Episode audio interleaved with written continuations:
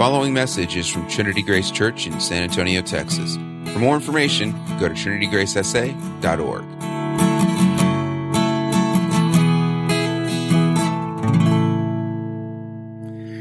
Uh, I, maybe like some of you, grew up in a very traditional church. It was the church where the pastors wore robes and we had a big choir and a pipe organ. And so, in that kind of church where I grew up, Easter was the time everybody put on their best. And as a kid, that just meant it was the time you wore the one or two things that you never wore for the rest of the year. And everybody, all the adults, you know, would come and go, Oh, you're so cute. You know, look how great you look. And it's the time where little kids would look the most like adults. Right? You know this. It's super cute when a three year old boy walks in and he's wearing a tie and a jacket. And you're like, You look so grown up. It's awesome. We love that on Easter. We think it's really cute when kids dress like grown ups. Now, there was a time uh, in the history of our country and of Western civilization where actually kids dress like grown-ups all the time. See, we're used to kids being kids for the most part. We're used to kids being able to run around with their shoes off or with ratty t-shirts. We're used to kids kind of being able to live their lives with a lot of freedom. But it used to not be that way. It used to be that children were really expected to act like adults all the time. And so their parents would dress them like adults all the time. They would dress, literally, the boys and the girls would wear corsets just to keep them in line. And they would wear ties and they would wear hats and they were all buttoned up and sharp because they were supposed to be adults. Well, there was this guy uh, in the 19th century, uh, philosopher, French philosopher, and don't, don't let me lose you, okay, because I said French philosopher, Jean-Jacques Rousseau, a guy who's really given a lot of credit for even the French Revolution and a lot of what he thought. But he also came up with this idea that, you know, we're too restrictive on children. Children actually need to have childhood. They need to have lives where they're not supposed to act like adults all the time. And so Rousseau is kind of like the champion for children in many ways. He's the guy that started what we know now as kind of what a childlike life is. But here's the rub is that Rousseau was not a very good father to his own children. In fact, after his wife died, he decided he didn't really have time to be a father, and so he just dropped them off in an orphanage one day. What do you do with that? What do you do with a guy who's the champion of childhood who is not so much a champion of his own children? Or how about a more recent example? Uh, Bill Cosby. Bill Cosby's a guy that everybody knows, and probably until a couple uh, last year, everybody thought was pretty fabulous. I listened to uh, an interview on the radio not too long ago. They were talking about Bill Cosby, and it was two, two people in the interview talking, and then they played a clip from Cosby's attorney. This is right around the time of his trial. And the attorney was saying, you know, Bill Cosby has been a champion of civil rights for years and years. And Bill Cosby has been a leader in educating men and boys for years and years and years. And Bill Cosby has entertained countless millions of people around the world. And I came back to the interviewers and you could, you could hear the struggle in their voice as one of them said, that's actually right, isn't it? Like Bill Cosby did actually do a lot of good in education. Bill Cosby did actually do a lot of good in the civil rights movement. Bill Cosby is beloved by millions. And Bill Cosby is now a convicted sex offender. And you could hear the struggle in the voices of these interviewers when one guy said, now we have to keep both of these things in our minds. Now we got to hold both of this. Here's Bill Cosby, the guy that everybody loved and laughed at. And Here's Bill Cosby, the really horrible guy. What do I do with that? We can look around the world and have that question in a lot of ways. And of course, we can look at ourselves and have that same question. What do we do when we see some really great things in our lives and some really horrible things? I have, as a pastor, literally had to go do marriage counseling for a couple after having a, wife, a fight with my wife. I have literally had to preach a sermon on patience like 10 minutes after losing my patience with my children. That kind of conflict just lives in us as human beings, doesn't it? how do we live with that? How do we deal with who we are when we look honestly at ourselves and we see sometimes some really great things? And then we look honestly at ourselves and we see sometimes some really horrible things. How do we deal with it with our spouses, with our children, with our neighbors, with our leaders, with our pastors?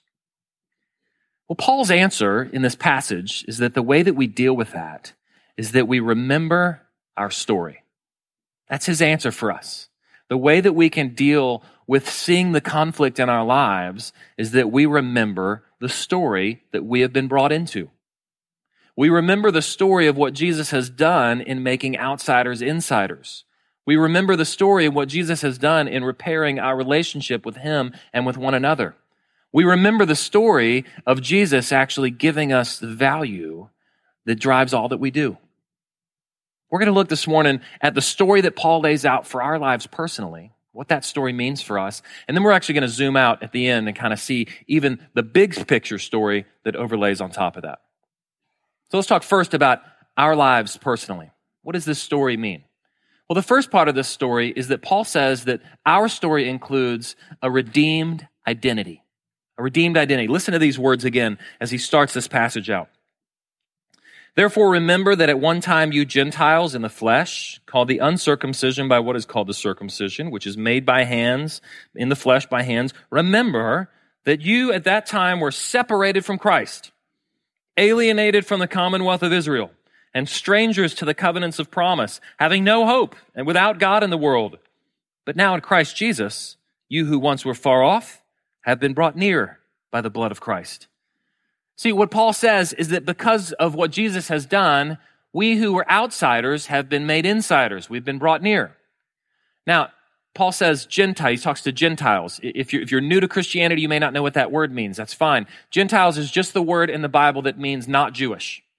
And Paul is talking to a young church. He's a church planter. He's talking to a young church just like this church. And it's a church filled mostly with Gentile converts meaning people who have come to believe in Christ who did not grow up Jewish.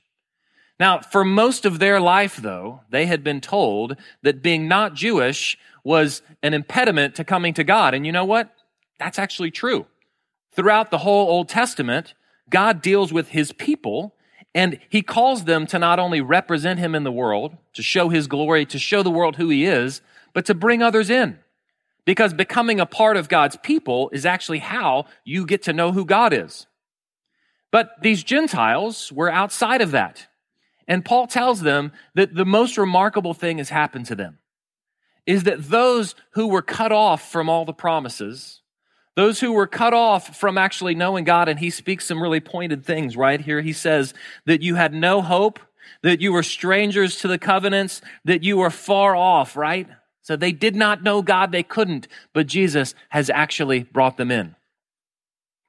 Friends, is that if you are a Christian, if you know Jesus as your Lord and Savior, what Paul says about these Gentile converts in the first century is true of you too. Is that your story is their story. Is that you were far off. You and I were outside and we've been brought in. That is the identity that we've been given. Outsiders have been made insiders. People who were wandering have been made citizens. Those who had no hope and who were apart from God have been given hope. And let me say, this may be the most surprising piece for some of us, is that that is the same story, even if you have a really boring conversion story. You know what I mean by this, right? Some of you who, uh, that time where everybody in college gathered around and said, let's, let's talk about our testimonies. How did you come to know Jesus? And they come to you and you said, well, I mean, I was raised in the church and I mean, like I didn't really, I mean, I've kind of always known who Jesus is and always trusted in him. And so, sorry. And we feel this like sense of shame because we've grown up knowing who Jesus is. Now, listen, let's be really clear. If you're a parent, you want your children to have a really boring conversion story. We, we employ, you know, a, a person in our church who directs our children's ministry and our youth ministry. And the reason is we want all of our conversion stories to be boring. We want our children to grow up knowing who Jesus is. But here's the truth. Even if your conversion story is, you know what? It feels like I've just always kind of known that Jesus loves me. I feel like I've always understood that I'm a sinner and I'm in need of his grace. And I've always wanted to live my life out of that. First of all, hallelujah, if that's your story. Second of all, that story is the most miraculous story that's ever been told. Because that super boring sounding story to you is actually exactly the story that Paul talks about here. Even if that is your story, there was a time that you were without hope. There was a time that you were outside. There was a time that you did not know God, and He has given you all of those things. Now, you may not remember that time. It may not have come at one kind of bang moment. It may have come over time. But the truth is, that miraculous story of a renewed identity, of a total change in your heart, of the Holy Spirit chasing you down and making you something and someone that you never were before. That's your story. Even if your conversion story sounds really boring to you, that miraculous story is yours. Here's a second piece of our story is that not only do we have a renewed or redeemed identity, we also have been given renewed and redeemed relationships. Listen as Paul goes on here in, uh, in verse 14. He himself is our peace, who made us both one and has broken down in his flesh the dividing wall of hostility by abolishing the law of commandments expressed in ordinances, that he might create in himself one new man in place of the two, so making peace and might reconcile us both to God in one body through the cross, thereby killing the hostility. See, in that church and in this church, People came from a lot of different places, particularly if you were a Gentile and you were there in church with a Jew. There was hostility. There was hostility oftentimes between classes. There was hostility between races. There was hostility between different socioeconomic groups and different social groups. There was hostility between men and women. There has, since Genesis chapter 3, the fall, been hostility between people. But here's the beautiful truth of the gospel is that there is a vertical element and a horizontal element. We just talked about that renewed identity. That's the vertical, right? Is that God makes us right with himself. Is that because of what Jesus has done on the cross and in his resurrection, he makes us right with him. So we become one, united with Christ so that we're right with God. That is a perfected and renewed vertical identity, vertical relationship. But there's a horizontal aspect to it too is that because of the gospel, we're supposed to be, made right with one another. We're supposed to be made right with each other, even with people who are really different than we are.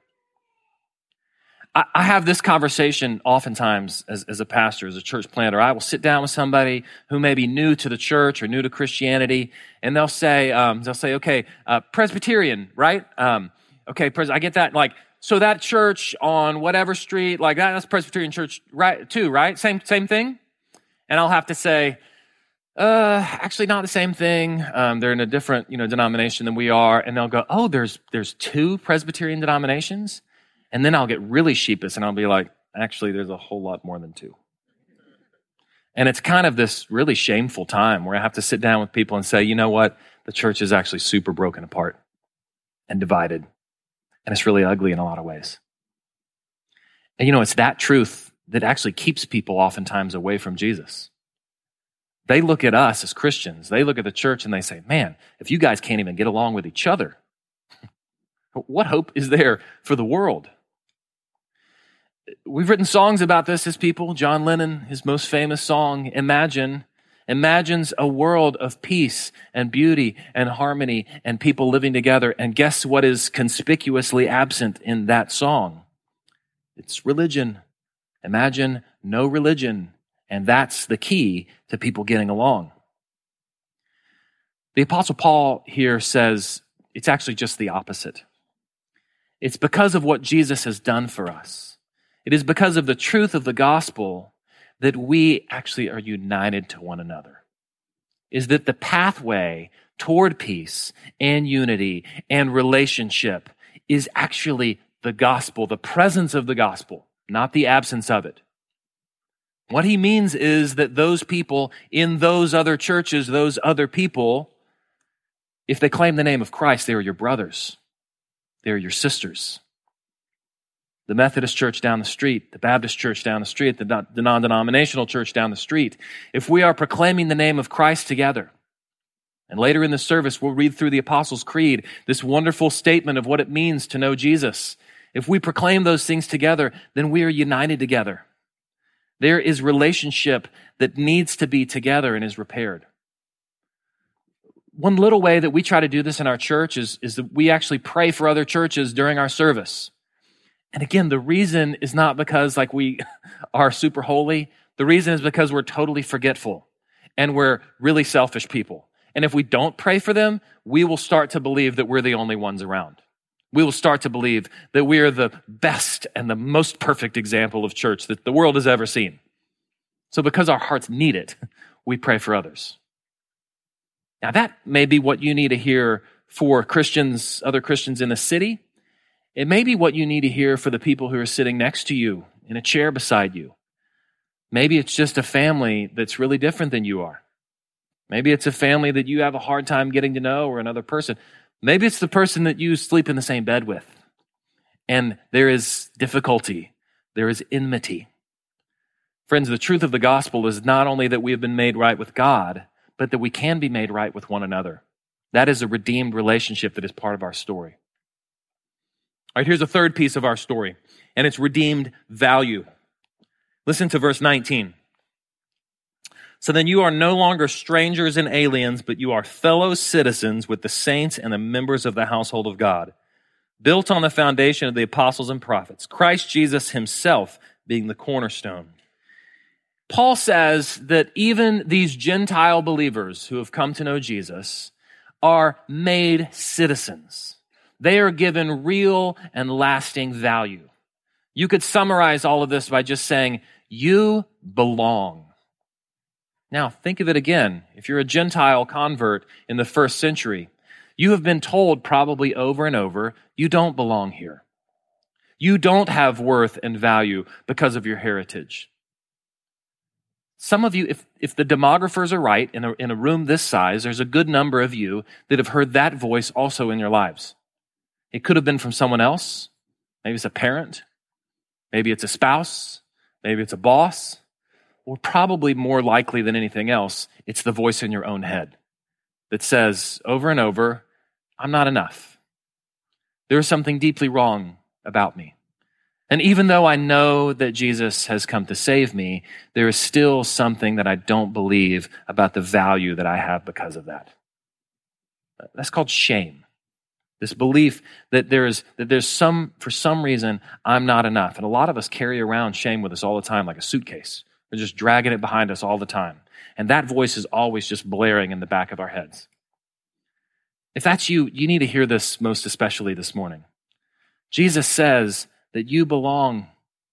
If he has changed your heart, if you belong to Christ, then you belong to his body. If you belong to Christ because of what he has done for you, if that's your confession, then you are his and he will never let you go. And it doesn't matter what race you are, it doesn't matter what socioeconomic background you have, it doesn't matter what you did last night. You belong to Jesus. He has made you valuable. I heard a story the other day about a, a man named uh, Francois Clemmons. And yes, that's the second French name I've said during the sermon. Doesn't normally happen. Francois Clemmons, you may actually know as uh, Officer Clemmons. If you grew up with Mr. Rogers' neighborhood, Officer Clemmons was the friendly neighborhood policeman that would visit Mr. Rogers all the time. He was on the show, I think, for 16 years in a row. Well, Francois Clemmons was actually the first uh, recurring African American character on a children's television show ever. So before this, children had never really consistently seen a black man on TV. And when he was asked to do this, it was actually really hard for him because Francois Clemmons grew up uh, in a neighborhood in which the police and a police uniform was, was not, it was not a happy thing. That was not good association for him. A policeman was the person who was kind of the carrier of white power and of oppression. The police were the people who would sic the dogs on you. And so it was difficult actually for him to put on that uniform all of the time.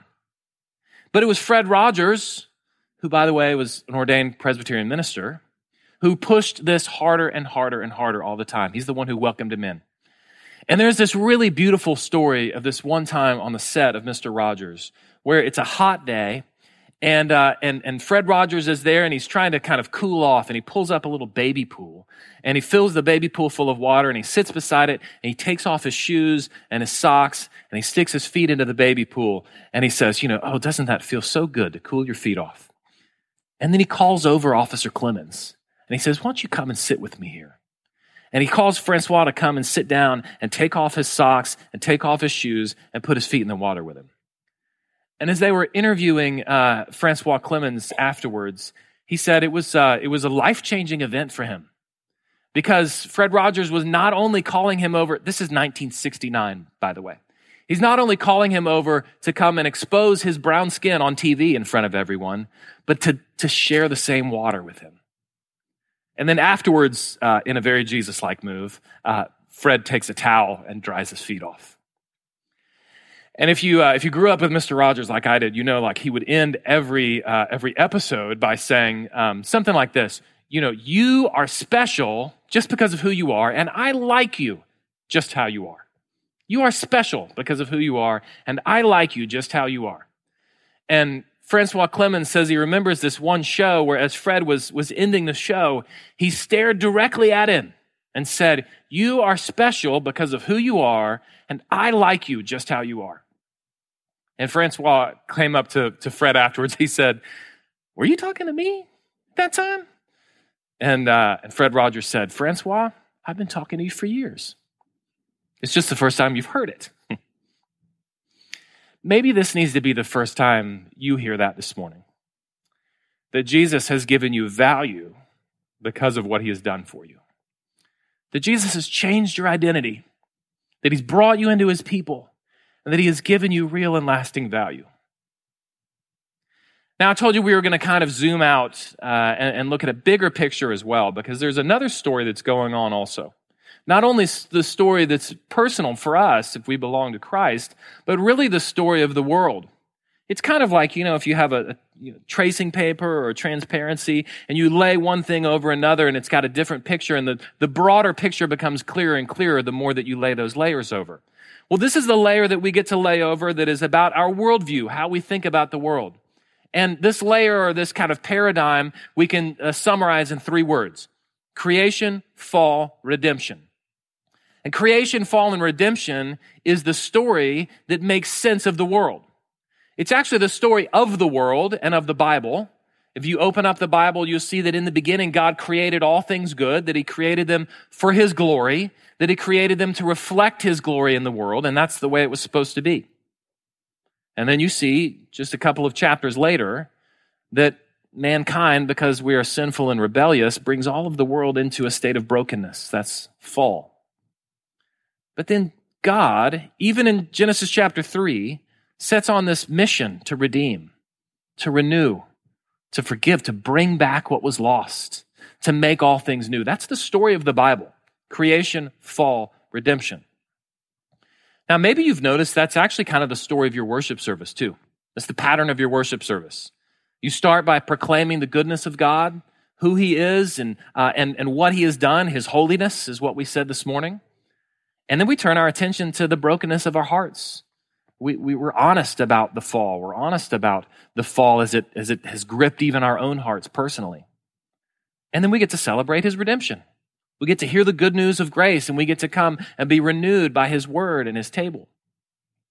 This is also the story, though, that makes sense of the world for us, where we can put on these glasses and start to see the world in a way that keeps us from the binary tensions that we oftentimes see.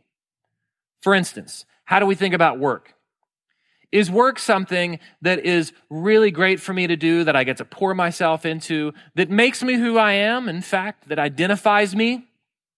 We often ask somebody that we've just met, What do you do? What we're saying is, What do you work at that identifies you? Is that what work is? Or is work something that really is just pretty terrible? It's kind of a necessary evil that lets me feed my family, lets me do the things that I really want to do in life, but really, I'd love to get rid of it at some point. Is work one of those two things? Well, let's apply our paradigm here. creation, fall, redemption. When we open up the Bible, we actually see that work was created good, that Adam and Eve are called to work the garden, that they're called to cultivate it, that they're called to actually do something that is glorifying to God and good for them. So work was created good. But then we also see that our work is broken, that we are prone oftentimes to find our identity in our work, that we are prone either to laziness or to overwork and workaholism, right? Our hearts are broken. And so the way that we oftentimes engage work can end up being uh, really bad. But work is also something that is under the redemption of Jesus Christ. And as his people, we are called to bring a redeemed understanding to how we work so that we actually can work uh, as, uh, in a way that's glorifying to God, so that we can work in a way that's a part of our worship, so that we can work in a way that is part of what it means to follow Jesus. Or how about politics? Is politics the good thing for society that allows people to gather together and to govern themselves and to figure out how they're going to live their lives?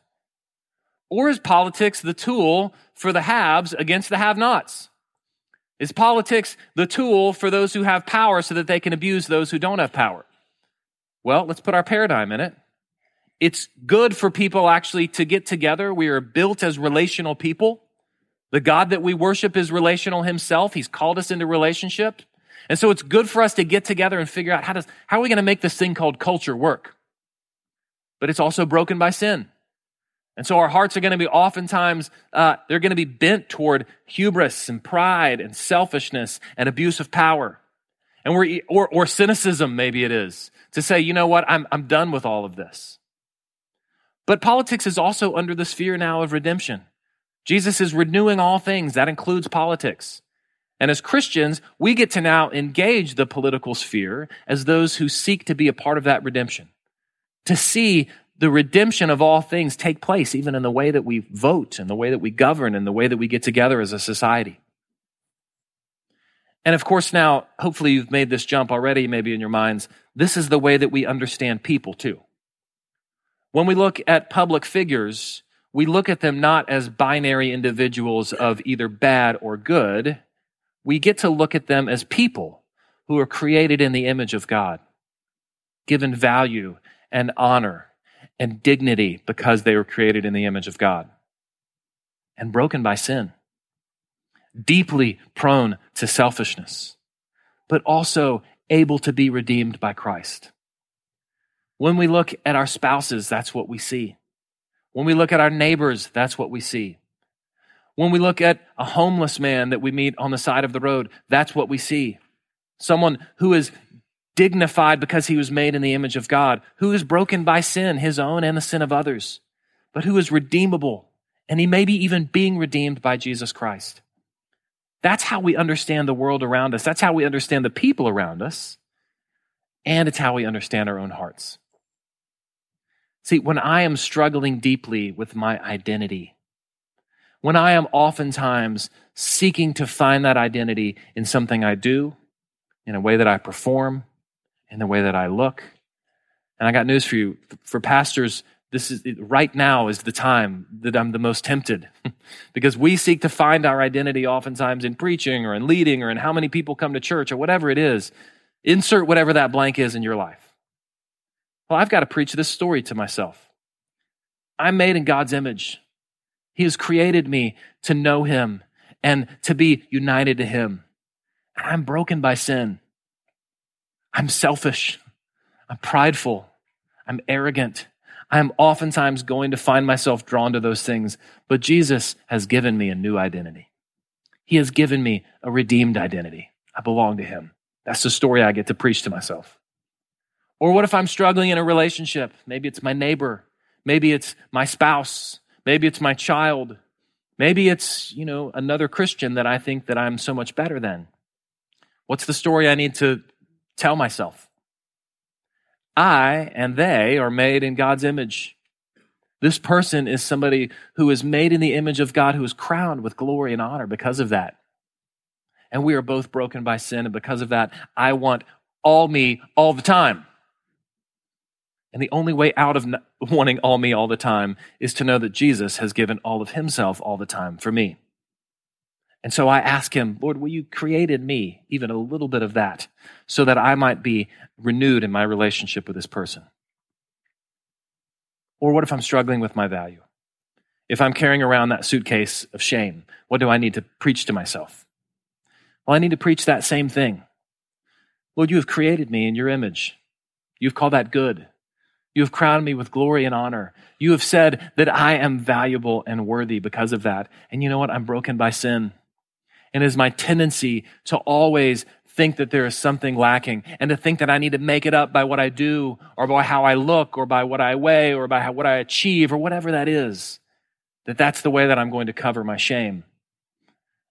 And then I need to look and say, Jesus, you have actually done that for me. You have carried my shame and my guilt. You have paid for it once and for all. It is nailed to your cross, and you have risen to new life on my behalf. Let me just close with this question What would our lives be like? What would this church be like if we remembered that story more fully? If that story of who we are and what Jesus has done for us was present in all of our thoughts, was present in our conversations, was present around our family dinner tables, what would this church look like? What would San Antonio look like? It's a great thing for us to consider today and to ask that the Lord would do exactly what he has promised to do to come and finish that story for us and make us a part of it. Let's pray. Lord, we, uh, we just want to thank you for bringing us in to that glorious story that you have initiated, that you are working right now, that you have promised to complete.